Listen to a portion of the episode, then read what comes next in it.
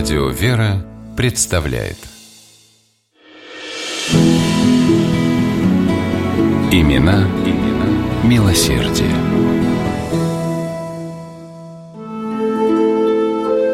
В здании Минской городской думы было тихо и пустынно.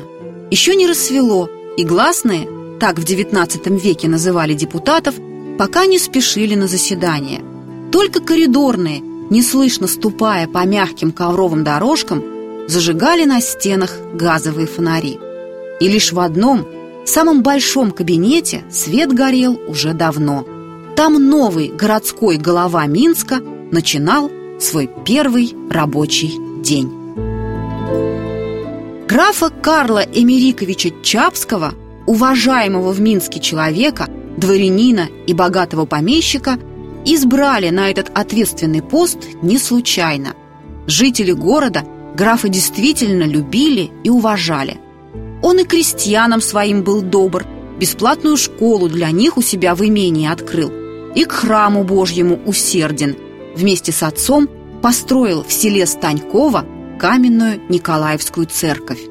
Умен, незаносчив, обходителен, чем не градоначальник. Но вот коридоры Думы наполнились голосами. В кабинет городского головы деликатно постучали. Карл Эмерикович перекрестился и приготовился отдавать распоряжение в своем новом качестве – Думский секретарь от удивления чуть не выронил из рук перо, когда Чапский продиктовал ему первое из них. От жалования, предназначенного мне, как городскому голове, отказываюсь и приказываю употреблять его на городские нужды и благотворительность. Карл Эмерикович понимал, что на осуществление тех преобразований, которые неотложно требуются любимому городу, казны, увы, не хватит – и не только жалование головы был готов отдать, но и собственные накопления пустить в дело благоустройства Минска и благополучия его жителей.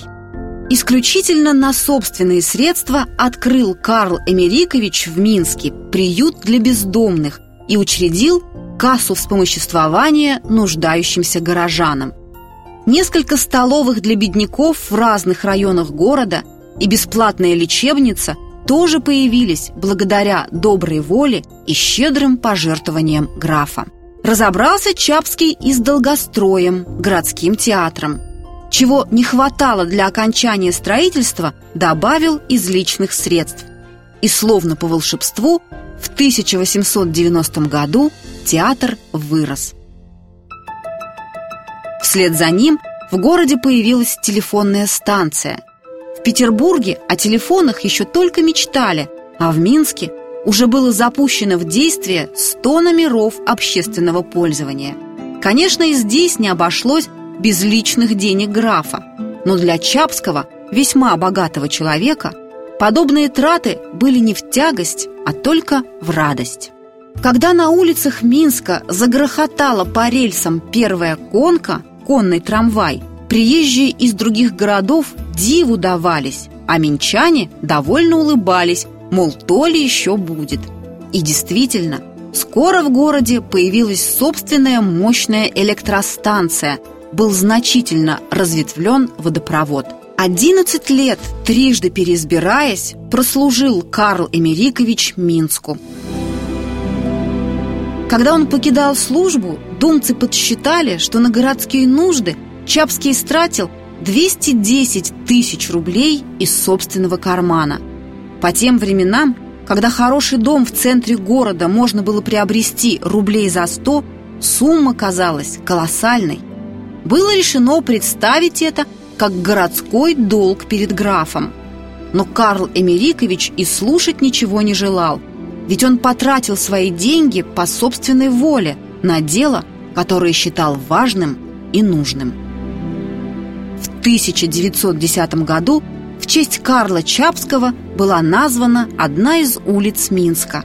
В советское время название сменилось, но сейчас идут разговоры о том, чтобы вернуть улице имя человека, так много сделавшего для города.